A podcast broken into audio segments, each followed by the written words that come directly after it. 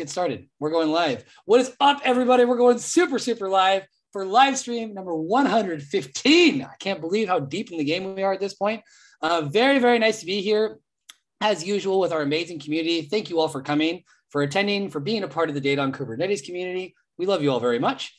A couple of things before we get started. All right, just a couple little housekeeping things, things we want to keep in mind very important all right? Our, one of the things that makes our community unique is that we are the only we have the industries the only the leading and only industry report about data on kubernetes. If you haven't checked that out yet i highly recommend doing so. I'm going to drop the link here in the youtube chat so you can check that out.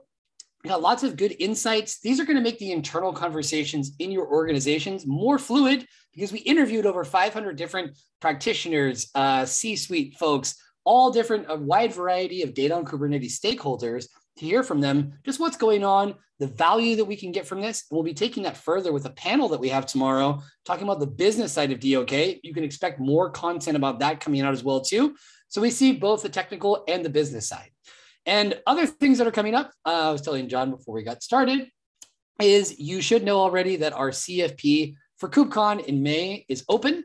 Um, we're looking for talks. We hope to have two tracks um, in this KubeCon instead of the one track that we've done in the last two, because we've got so much stuff to talk about that we really want to give everybody enough time to do so. Check out the CFP, pretty straightforward, very clear guidelines, no vendor pitches. All right. We want technical content for a technical audience driving these conversations forward. Um, that being said, the person who will be driving the conversation forward today is John Pruitt, who's joining us from Birmingham, Alabama. Big shout out to him. Big shout out to all the wonderful folks at Timescale. I am so such a fan of Lorraine, who Lorraine does community stuff at Timescale, that I tagged her instead of Timescale as a company. Lorraine has a very cool Twitter handle, which is Atomic Mutton. I would like to work at a company named Atomic Mutton if anybody wants to start one. But today we're focused here with uh, with John. John, very nice to have you with us. Before we get into what we're talking about today, you are a see an SQL lover fan, also Postgres. Can you just tell us a little bit about that journey and what made you you know get attracted to to, to both these technologies? Sure. Um, so you, you know, like a lot of people, I took an elective on databases in college, but uh, you only learn like a tiny little bit of what's there. Uh, but a year out of college, I was given a project working on encrypted medical documents stored in a database on a CD-ROM, and so I was kind of like thrown in the deep end with with databases very early in my career, and uh, you know, if, and it was interesting and cool, and um, spent a lot of time working on custom time series applications on relational databases in the power industry I did a, a, few years as a data architect at a bank working in data warehousing. And in those few years, pretty much only worked with SQL. And um, being forced to work with a single technology, you start to learn um, how to do big things with it, right? And so I, I, fell in love with SQL and databases in general.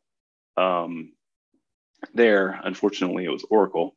Um, we may have some more. We may have some Oracle folks in the audience, and we forgive them too. Yeah. Yes. Uh, I've worked with Oracle and SQL Server and Sybase and Postgres, and they're all wonderful technologies. But um, a year or two later, I, I started a side business using Postgres, and that's when I really, really fell in love with with Postgres specifically. Um, and the Just, thing is, we've got quite a few Postgres fans in our community. What is it about Postgres, apart from the lovely elephant logo and all that kind of stuff? What is it that makes people fall in love with it so much?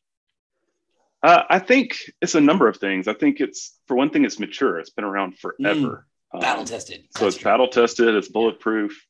The documentation is excellent. I don't know if you've ever looked at the Postgres docs, but um, I think if you print it out, it's something like 2,500 pages. I mean, you can just go read the docs. And uh, if you've ever had to look at, at, at the docs for like Sybase or, or Oracle, it's, it's really hard to find what you're looking for. And, um, you know, Postgres is, it's, it's easier to learn. And, you know, you can, you can boot Postgres up on ra- a Raspberry Pi, you know, so it's very easy to get started. It's very easy to learn. Um, I think the developer experience is excellent. You know, you look at, at say you're working with SQL Server, you, you want this database function that's not there. It's in Oracle, but Oracle doesn't have the one that SQL Server has. Well, you look at Postgres and it's got both. Um, so um, yeah, that's it's it's just a pleasure to work with. Um, I think. Very, very good. That being said, yeah. if you want to jump into your presentation and get right into it, start learning about open telemetry. Sure. Uh, I'm going to share my screen. All right. All right. That's so great. my my talk is entitled uh, "What More Can I Learn from My Open Telemetry Traces?" Um, I'm an engineer at Timescale, and I work on the observability team with um, several engineers, including Matt, who's done a talk with you before on yes. Prometheus and PromScale, which is the, the product that we're working on. It's an open source product. And uh, I, I, don't know if I've told Matt this, but uh, I looked at his, I watched his talk with you in the interview process at Timescale, and it was excellent interview prep. So I definitely recommend that. We're we're hiring. Go watch his talk. Um, but everything I'm doing in this talk does not. None of it requires Timescale or or PromScale. Um, yeah. So um, here's what we're going to cover. First, we're going to do some context. We're going to talk about what tracing is, make sure we're all on the same page. Then I've got an example system that uh, it's a very simple kind of um, absurd little password generator that generates traces and, and creates a, a, playground for us to explore tracing with. And then we're going to show some Grafana dashboards that are built using this, um, this example system using SQL. All of this uh, is in an, a repo, a public repo, uh, open telemetry demo on GitHub. Um, so you can pull the system down. It runs in Docker Compose. Uh, there's a, like a run shell script with one command. It's all up and running. It's got um, Grafana and Jaeger in it. So it's, it's there for you to play with. So tracing. Uh, if you've ever debugged an error, uh, you've probably seen a stack trace. And so a stack trace uh, shows you the path of execution backwards from where the error happened up to the main function. So you can see how you got to the error, right? And so when we're talking about tracing, it's a very similar concept to a stack trace. Your, a trace is usually associated with a request coming into a system and then it follows the path of execution that was taken to fulfill that request. And this may be within a single service, you know, following function calls, and it may uh, typically follows calls into other services. So you can trace it not just within one process, but across a whole series of microservices. And so a trace is really um, a map of that path of execution uh, for a single request across all of these systems. Oh, and so fundamentally, so we got a request. Yeah. Um, can I get the that link in the chat to the repo? Yes. Uh, yeah, if you just uh, drop it in here in the Zoom call, then I'll then I'll pass it over.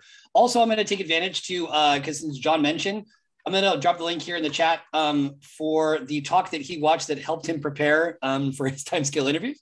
Yes. Um, so we got that there. Definitely check that out. Matt was a great, great guest. Um, wonderful, wonderful talk. And we got, oops, sorry, dropped the same thing twice. Sorry about that. I'm um, gonna copy and paste that repo. You're all good to go. Keep going. Cool. Yeah. So uh, first of all, a trace is a is a tree structure, right? It's a tree of spans, and a span is a chunk of code that was executed, right? Uh, I like to think of them as functions, but they don't necessarily have to be a function. It's a chunk of code that has a start time and an end time, and that code was executed.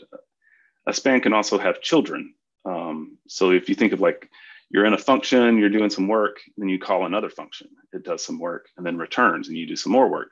That that call to another function would be a child span. And so children can have children, can have children, and you get a tree, right?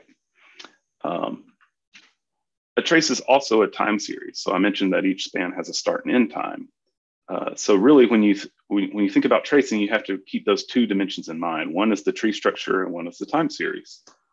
Uh, and each span, um, its start and end time, encompasses all of its children. Any questions? That's a really quick, uh, high-level intro to tracing. So open tracing or open telemetry is a CNCF project um, that standardizing uh, traces, logs, and metrics. And for about the six, last six months, I've been working with um, you know members of my team on adding tracing support to PromScale. And you know, PromScale is backed by Timescale DB, which is um, you know an extension on top of Postgres. So this whole talk is about shoving traces into a relational database and then trying to get value out of it. So this is a tool called Jaeger. It's open source. It's um, it's specifically for looking at traces. And um, my understanding and my my gut feeling about how traces are used today is you've got a system. It's instrumented with metrics. It's instrumented with logs. It's instrumented with traces. You've probably got some dashboards that use metrics and some alarms on those dashboards. Uh, let's say an alarm goes off you get paged, you go look at your dashboards, you try and um, see what's going on, you get the time period for what's uh, uh, what's happening.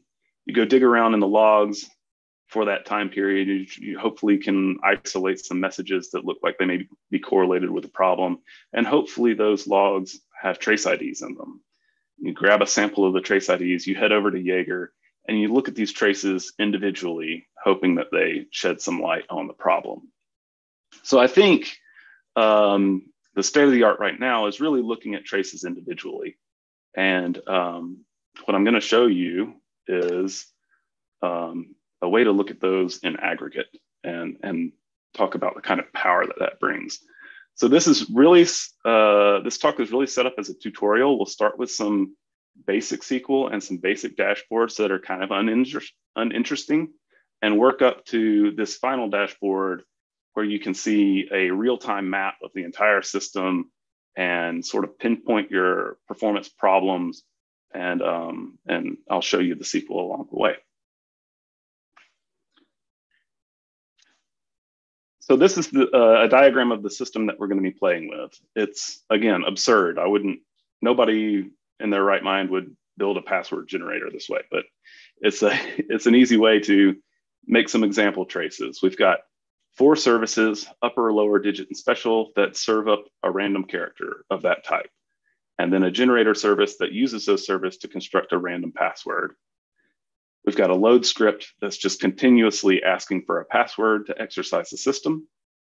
And all of these services are instrumented with open telemetry libraries and sending traces to an open telemetry collector that forwards the traces to the PromScale collector and on into the PromScale database. What's not shown here is the, the system also comes with Grafana and Jaeger.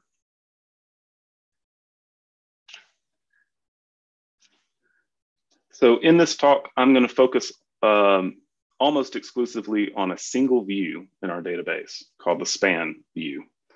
Um, and we're only going to look at uh, a subset of the columns in that view.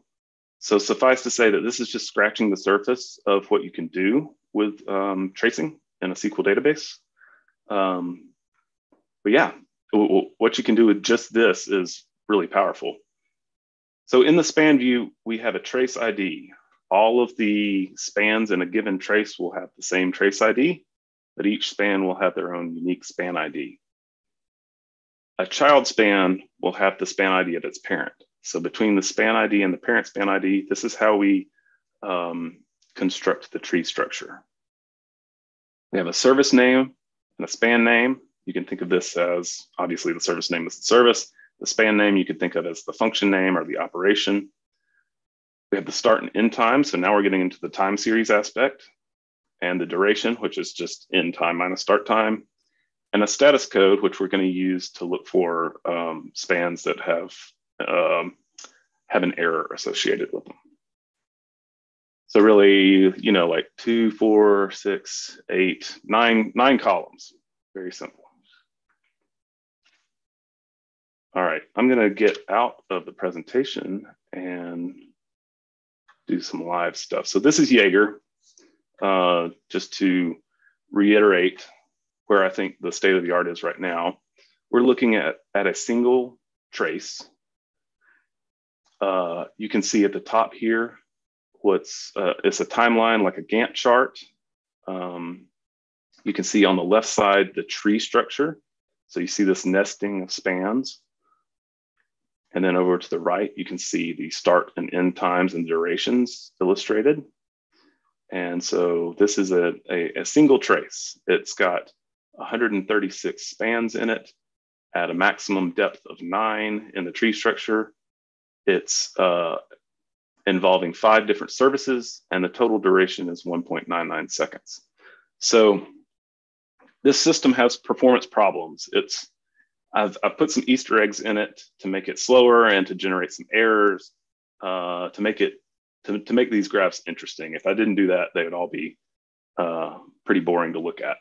And also, so you can you can use these dashboards to dig around and try to find those problems, and then you can go comment out these Easter eggs and see how the the dashboards change.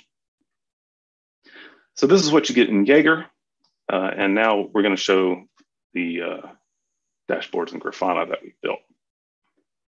So again, we're going to start with some simple ones that are not super interesting and work our way up to more interesting ones.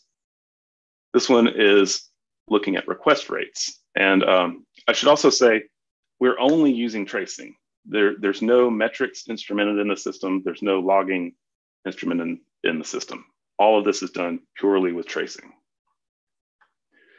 So right here we see uh, one minute requests per second averages. So, uh, you know, in this minute here, we were seeing almost four requests per second. So clearly this is a, this thing has some performance problems, right?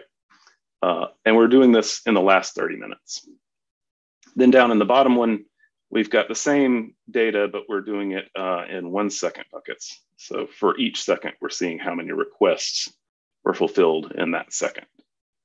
So this one's averaged and this one's not. And just to show you that I'm not pulling one over on you, you can go in here and you can see that we've got SQL backing these graphs tied to a PromScale database. But this is it's hard to look at in here, so we're going to look at it in VS Code. All right, so this is the, the top graph that we showed you. We're looking at the span view. We're filtering on the start time. And we're looking where the parent span ID is null. So remember I said uh, each parent span start and end time encompasses all of its children. Well, the, the root span in a trace has no parent span, right? So where parent span ID mean, uh, where parent span ID is null means find me the root in each trace. And because its start and end encompasses all the children, we know that its duration is the full duration taken to serve that request. So by, um, by looking at the span time for a time when at the span view for a time window and only getting the root spans, we're seeing all of the requests in that time and getting their request durations. So we're going to take all of those base all of those traces and we're going to bucket them into one minute buckets. And this is using a timescale DB function called time bucket. You could do it with date trunc, which is a, a standard SQL function, but time bucket is uh, more flexible, more powerful. So this is just saying, you know, sort these things into one, one minute time buckets, count the number of spans or the number of traces in that time bucket and divide it by 60 to get a request per second. So this is, you know, less than 10 lines of code, and that generates this graph right here. So again, we're looking at um, many, many traces instead of just one. We're looking at the last 30 minutes, all the traces we've got in the last 30 minutes. For the bottom one, it's basically the same thing, except we're bucketing by one second uh, in one second buckets instead of one minute buckets. And we're not having to divide by zero in that case. And this is to show you that uh, Grafana actually has a macro that you use that can tie the time filtering to the time picker in the UI. So that's what this time filter is. We've just replaced this hard-coded time filtering logic with this macro. All right, so again, what you're probably saying is uh, that's not very impressive. I've already got graphs exactly like this that are backed by metrics. Um, and that's a very fair point, uh, but we're just getting warmed up. So let's look at the next one. In this one, we're looking at error rates. So in this pie chart over here, we're looking at the last 30 minutes. We're finding all of the spans that had an error indicated on them, and we're grouping them by the service. And we can see that the upper service had 120, 112 errors. The special service had 36, and that represents 76 for the upper, 76% of the errors were seen in the upper service, and 24% of the errors were seen in the special service. Um, and again, this is like real, this is real-time data. As the time window changes, this, these values may change, um, generated strictly by traces. In the table here, we get the same data, only instead of rolled up to the service level, we've drilled down one level into the operation or the span name, which you know sort of corresponds to a function. And we're seeing the error rate over here. So we can we can see, you know, our biggest problem as far as error goes, errors go, is this extra extra process upper function. So if we want to go, you know, make this go down, we need to go look over there. And then finally on this dashboard, we've got the same uh, information plotted as a line graph. So this is for each operation in the system, the error rate as it changes over time. So let's look at the SQL for this.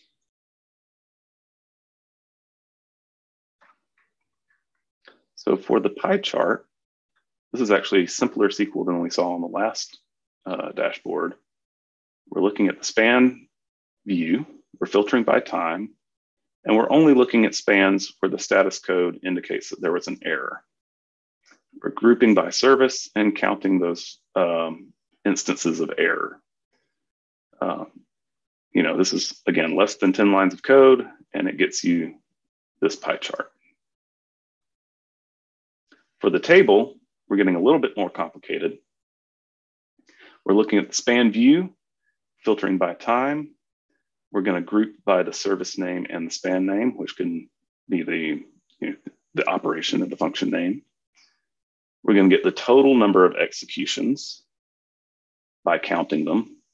But we're also going to get a count where the status code is error. And having those two counts, we can divide them and get the error rate. That gives us this table here.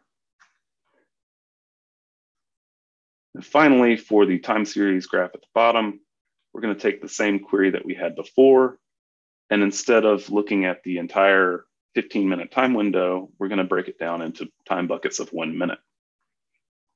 Uh, so really the only addition is this time bucket here, uh, referencing it in the outer query and ordering it by time. So again, you know, like less than 50 lines of code, we can see error rates by service, error rates by operation, error rates by operation over time, strictly using tracing data.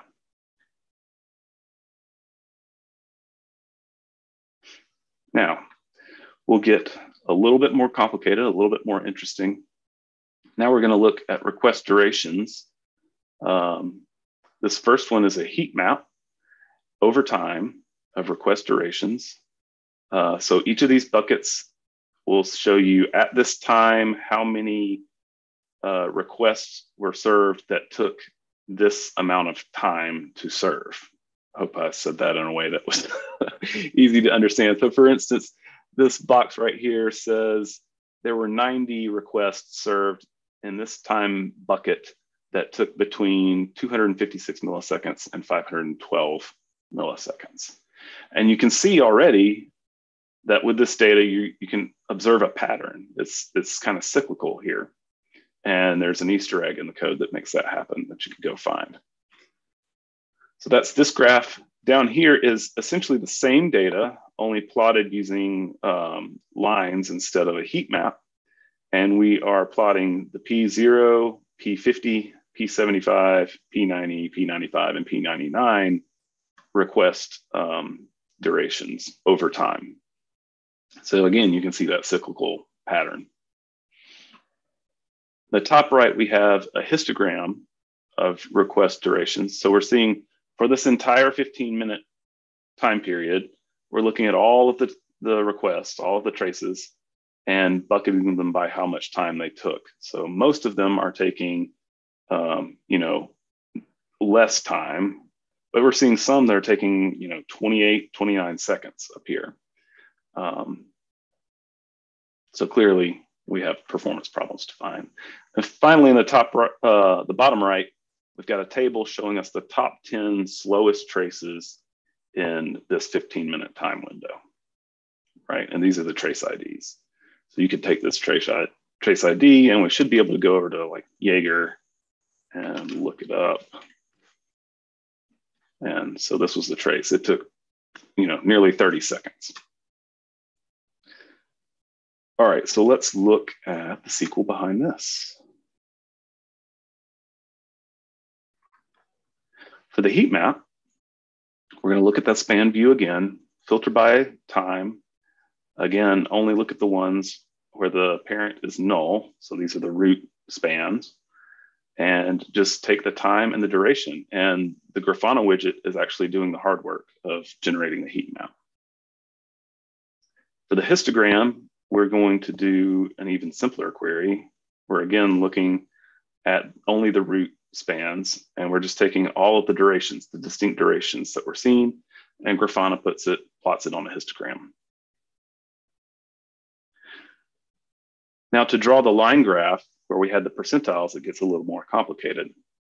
Um, we're gonna look at the span view, filter it by time, only look at the root spans, bucket that into one minute buckets and grab the duration. Then we're going to cross join this. So these are the uh, percentiles that we want to draw. The one percentile, five, uh, 50, 75, 90, 95, and 99. By cross joining these two, we're taking all of the observations, all the samples, and all of the percentiles we want to, to uh, plot. And we're using percentile agg and a prox percentile to um, actually draw the line, right? So this is a little bit more complicated stuff, but it's still fairly simple. Um, the percentile agg and approx percentile are functions from the timescale DB toolkit. Um, they are efficient. Um, you can do them with standard database functions like uh, percentile continuous, stuff like that. Uh, so there's definitely not a barrier to doing this without timescale. So this, this query generates this graph right here. And finally, for the table, we are looking at the same view, filtering by time, looking at the root spans, uh, and just ordering by duration and limiting 10. If you order by duration descending, you're gonna get, start with the slowest ones, and we're just gonna get 10 of them.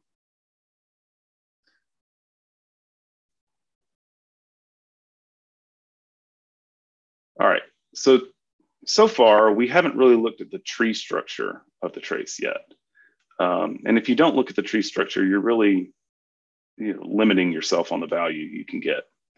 So we're gonna go, uh, we're gonna dip our toe into the tree structure now and look at service dependencies. So this dashboard is looking at the last five minutes.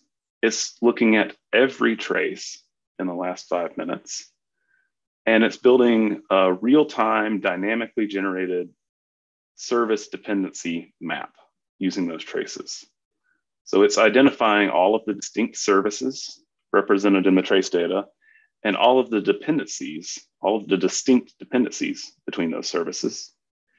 And not just the dependencies between the services, but the dependencies between API endpoints in the services. So these services are really simple. They're only listening on the root, you know, the forward slash HTTP path. So I only have one arrow incoming to each service. But, you know, a typical service would have dozens or hundreds of endpoints it's listening on. And um, in that case, you would have an arrow for each one. So incredibly powerful. The numbers on these arrows are the actual number of calls along that path that happened in this five minute window. So generator service called the lower services um, forward slash endpoint 492 times in the last five minutes. So already uh, this is uncovering an Easter egg that I have. There's absolutely no point for the lower service to be calling the digit service. That's just thrown in there uh, as a purposeful bug to uncover and find. If we were to go track down that one liner that makes this call and comment it out, as this time window slides past, this arrow would disappear. And so again, this is not uh, based on any documentation. It is real-time dynamically generated uh, from tracing data. Over here on the right, we've got the same information uh, in tabular form um, with the addition of the total execution time spent in the last five minutes on each of these um, arrows and the average execution time for each arrow. All right, so prepare for the SQL. It's going to be a little bit more complicated. So again, we're, we're dealing with the tree structure now of each trace. And if you've ever dealt with uh, you know, trees in code, you've probably used recursion. Um, and we're, we're not having to get in that yet because we're only looking at um, pairs of spans instead of the entire tree, but we'll get there. Uh, we're using a standard Grafana widget called the node graph for this. And uh, it actually takes two queries to draw. One query to return the distinct nodes and one query to uh, identify the distinct arrows. So I'm cheating a little bit. This is one instance where I'm not using the view we've been using before. I'm doing this strictly for performance reasons. I'm just grabbing a list of the distinct service names in the database. We could pull that out of the span view, but uh, I chose not to. For the edges, uh, Grafana wants to know an ID to uniquely identify each edge, the source, an ID for the source, and the target. So you got to know uh, that I have an edge and where it comes from and where it goes to in the graph. So what we're doing is we're using the span view twice, once aliased as parent and once aliased as kid. We want to look at these pairs where they're in the same trace and the parent's span ID is the kid's parent span ID. So there's a direct relationship between the two. And crucially, we want to look where the parent's service name is not the same as the kid's service name. So that's how we know this isn't a function call within a service. It is actually a network call, a call between two services. And we're filtering on time and generating these IDs. The count is the number of executions observed. So this, this identifies um, all the edges in this graph right here.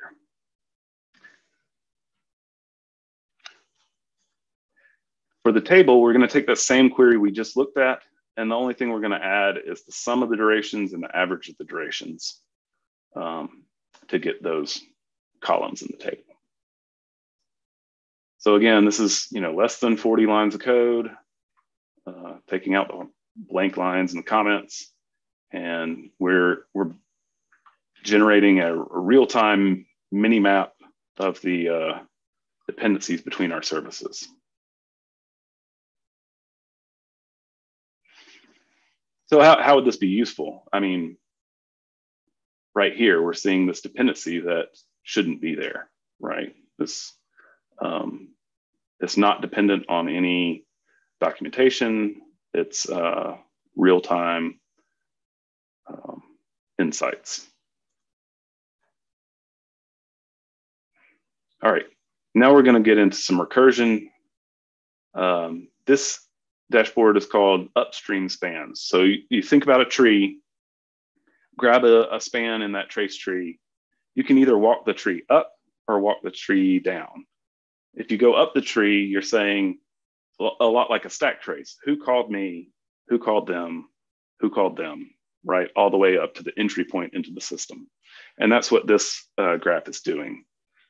So we can go over here, and this is looking at the last 15 minutes. We can pick, um, let's say the digit service, and we'll look at a function called process digit. And so this is looking at um, all of the traces where process digit uh, was observed in the tree in the last 15 minutes.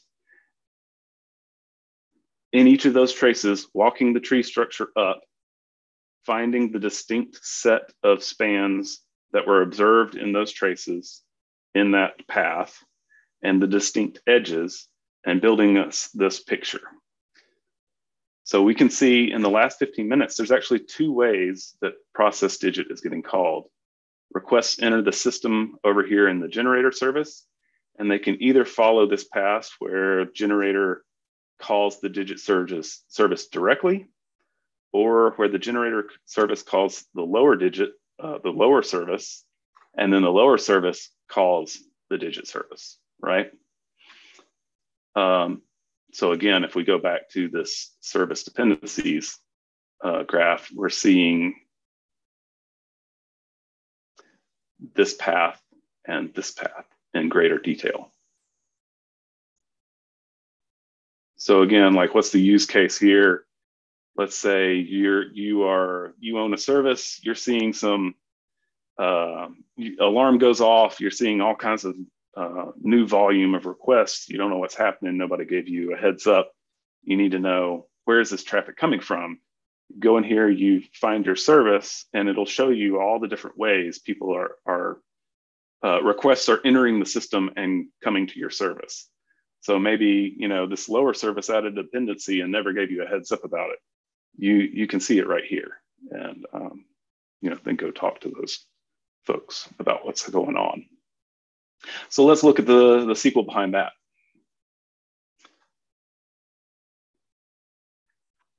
So again, uh, we're using that standard widget. We have to have two queries, one for the nodes, one for the edges. Um, again, because we're dealing with a tree structure, we're going to use recursion. And thankfully, you can use uh, recursion in SQL. Uh, you use something called a common table expression with this recursive um, modifier on it. And the way this works is there, there are two queries in a recursive query, right? The first one, the top one, is the initial query. So it's, it's the starting place. And then the second one is the iterative uh, query. So the first query runs and the results of that get fed into the second and the results of that get fed into the second and the results of that get fed into the second until there are no more results. And that's, that's the recursion. So what we've got here is the span view filtered by time that we've selected, uh, filtered by the service we've picked, filtered by the operation we've picked. And that gives us, identifies all the spans in the time period that match our selection. Then we go down to this next iteration and our previous iteration is aliased as X. So we look at all of the spans where we're in the same trace as the previous iteration. And the previous iteration's parent is this iteration's ID. So we're walking up the tree. And we keep doing that. We keep walking up the tree until we get to the root node of the trace and there's no parent ID and there's no further recursion uh, to happen. And we take all of those spans, we group by service name and span name, and we generate a unique identifier for that node and account as the um, statistic. So that query gives us all of these nodes, the distinct nodes in the last 15 minutes. And again, we're looking at thousands of uh, traces to generate this picture. For the edges, we'll take that same recursive query, but for an edge, remember we have to identify both the start and the end of the arrow, right? So on the first iteration, we actually don't have enough information to identify um, an arrow because we only have the starting point. So we'll start out with null for these three fields that Grafana needs. On the second iteration, we now have the prior iteration and this iteration. So we have a source and a target, and we can identify an arrow. So we'll use the service name and span name of the source and the service name and the span name of target to generate a unique ID for that edge and uh, also the unique ID for the two nodes at the start and end. And then finally, we're going to throw out that first iteration where we didn't have enough info to make an edge and get a distinct set of those arrows. So hopefully you followed that. It's a little more complicated, but it's still not a lot of code, right? We're talking less than 100 lines of code uh, to generate this, um, this graph that's looking at thousands of traces in real time to build you a picture of what's happening in your system.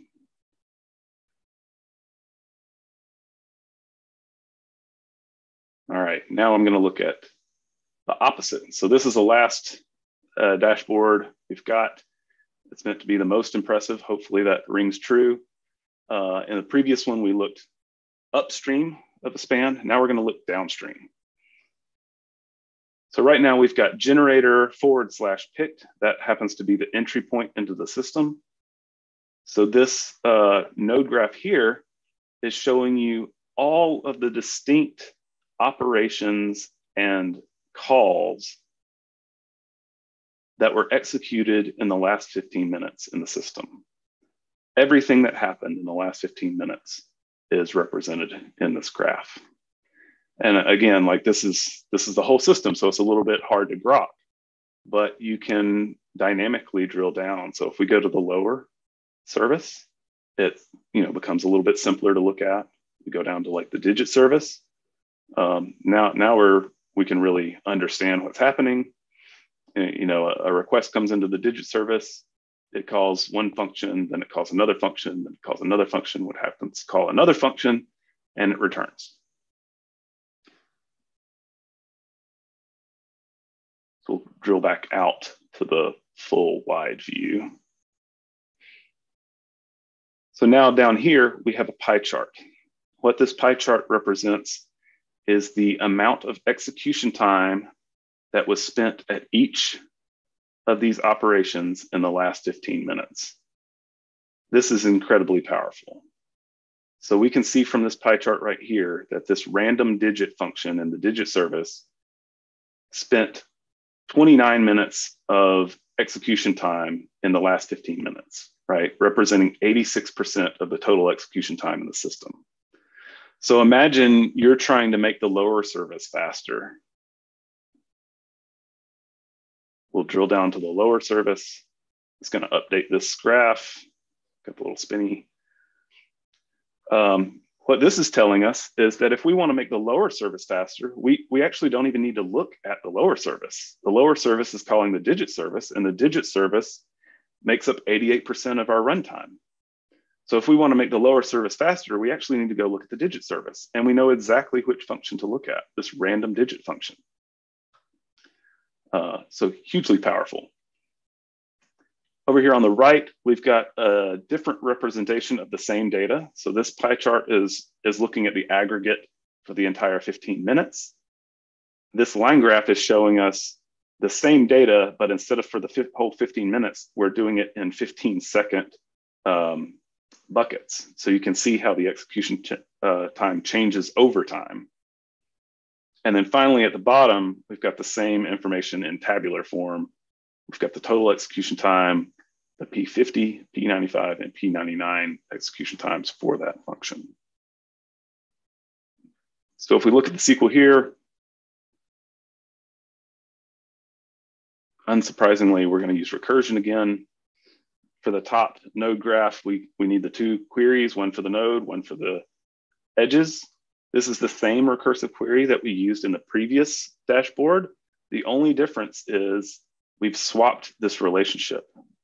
So instead of, you know, the parent span ID was over here and span ID was over here, we've just reversed them.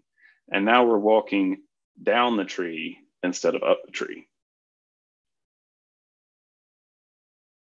So again, these, these two queries are exactly the same from the previous dashboard, just with those, that one edit.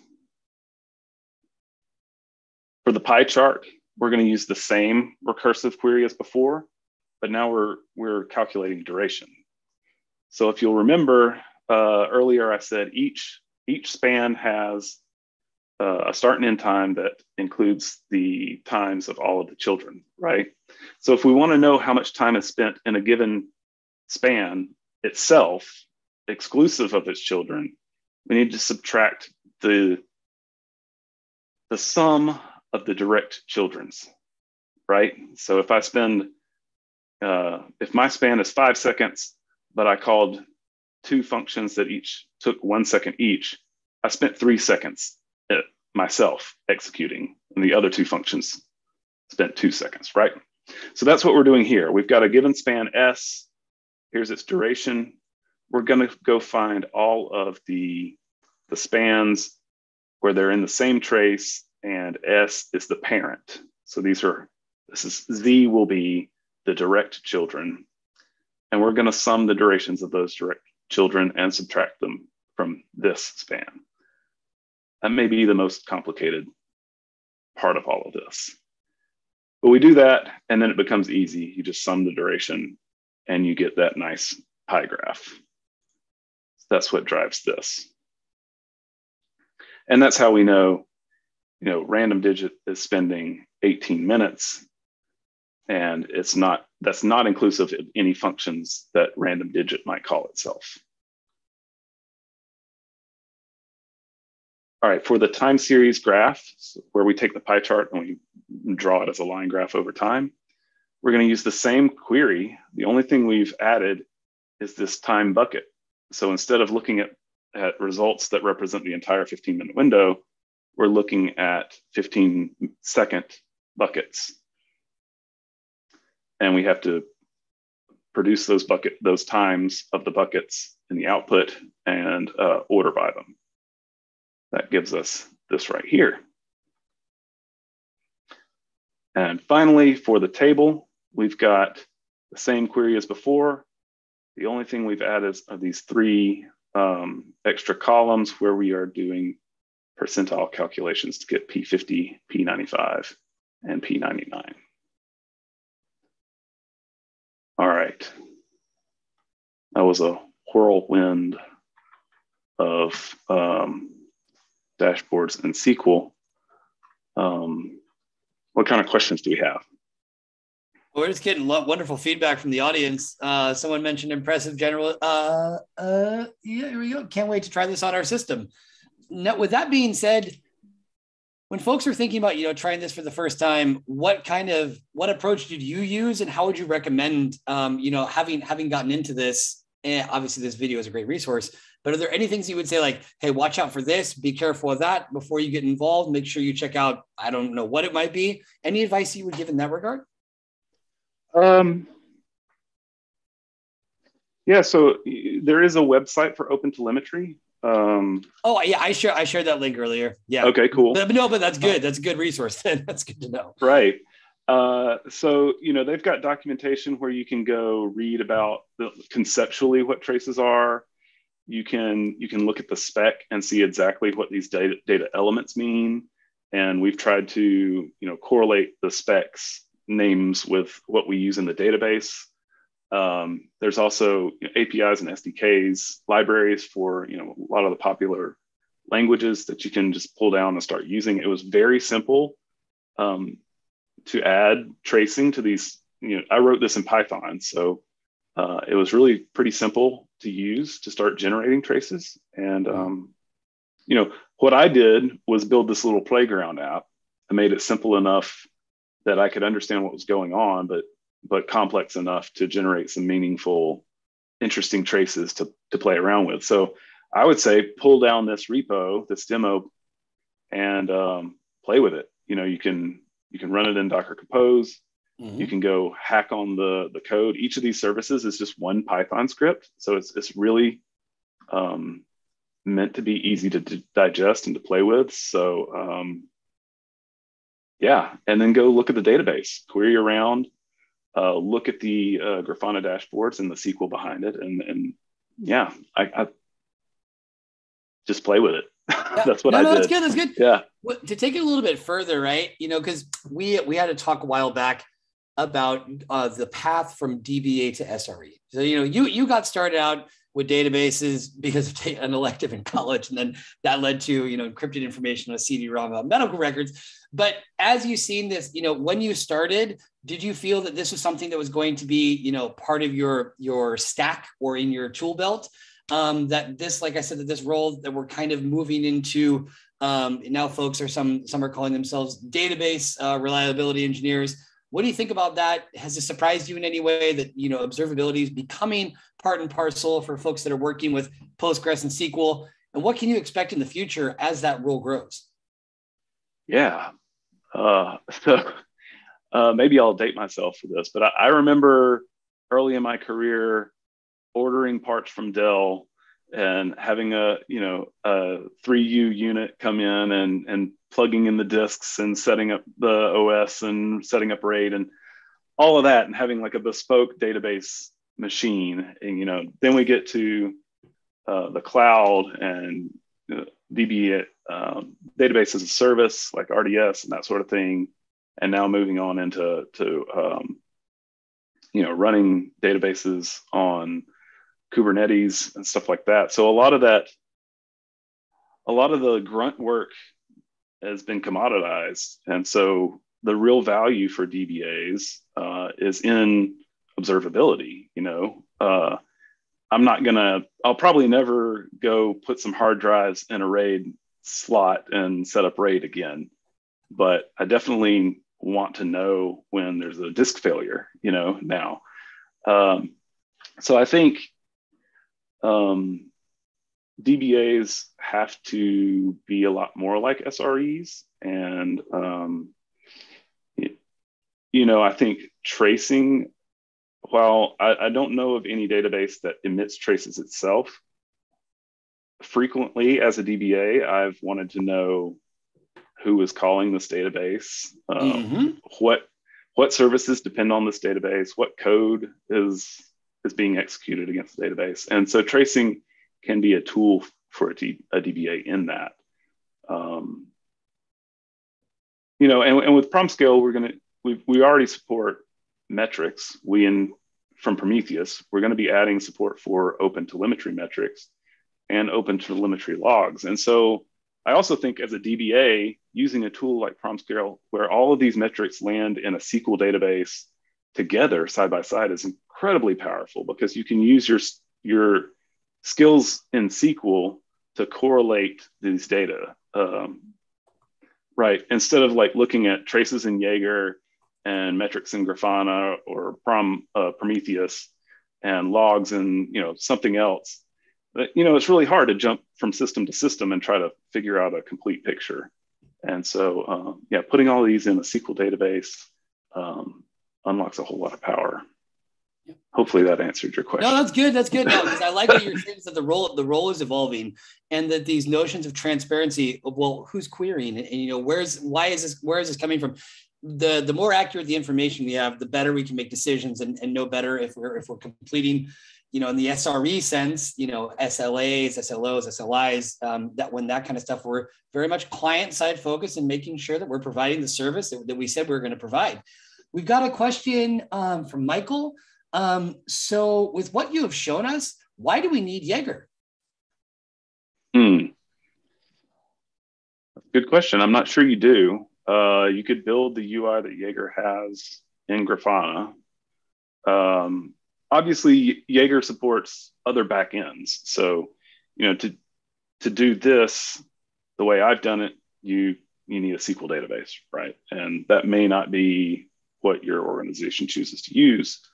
Um, but see, yeah, certainly if you've got the data in a SQL database, uh, yeah, the, the sky's the limit. You, you know, as long as you can write the query, you can uh, throw it in a Grafana dashboard. I don't know that you need Jaeger at that point. Okay. Um, uh, I'm not a Jaeger expert either, so maybe there are some features in there that I'm I'm missing. But um, yeah, no, that's, that's my that's no, that's fine, and and and you don't need to be an expert on it, but it, no, that's fine. That's fine. That's fine. Um, good question there. I guess now taking over to the Kubernetes side, you know, one of the things we talk about in just about all of our live streams is, you know, is um, what, why, why should folks be considering to, you know, running their databases, uh, stateful workloads on Kubernetes, the benefits that you see, and and based on that, what can organizations do to to get ready for that change that we that many see coming? Yeah. So full disclosure, I've never run a database on Kubernetes. I've seen it done. Uh, you know, we do it at Timescale.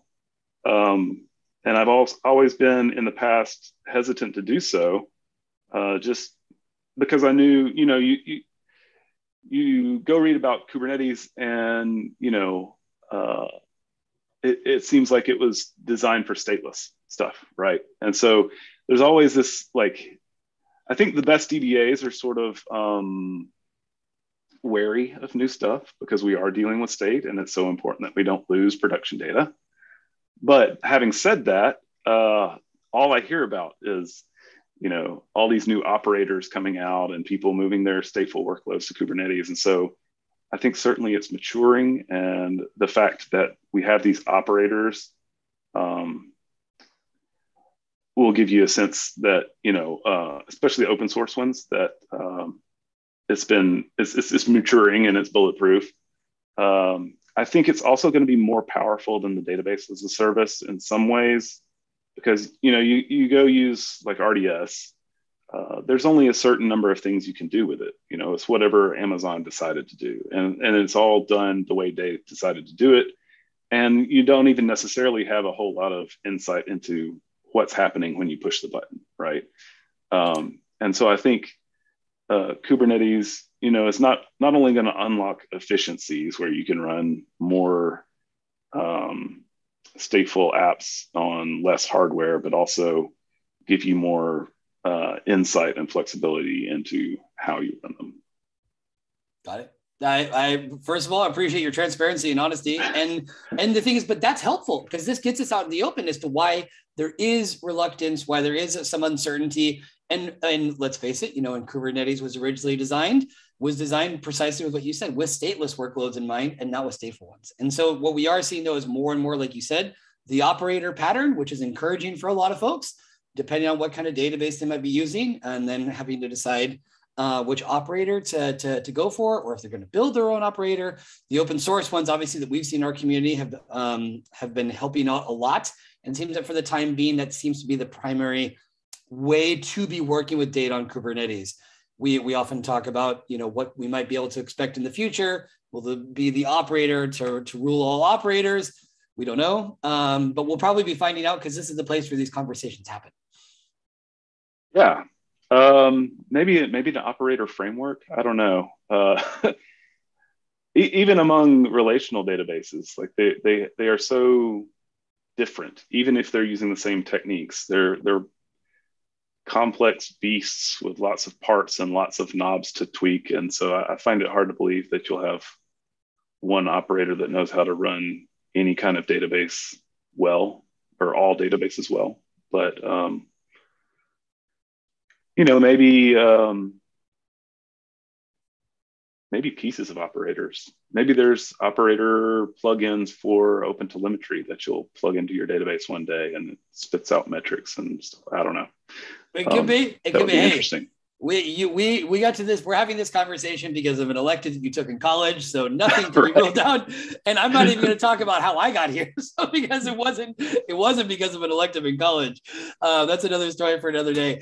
Can you stop sharing your screen really quickly so I can share mine? Just we're getting towards the end.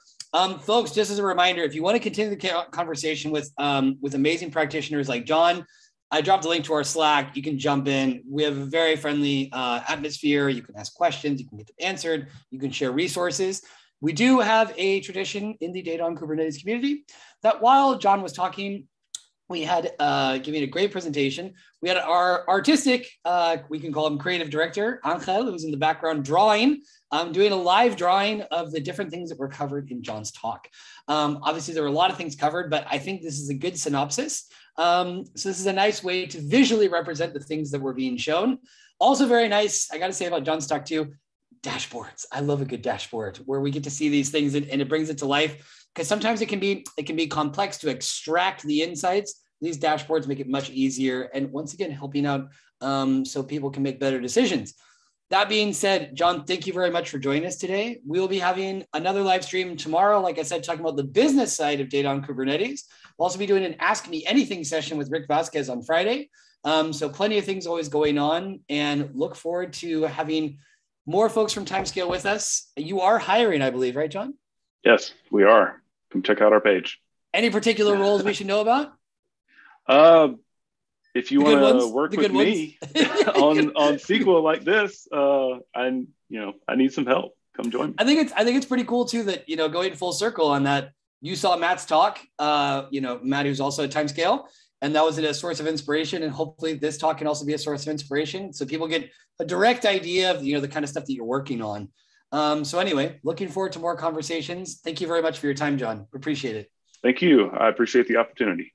All right. Take care. Have a good one. Bye, everybody. You too.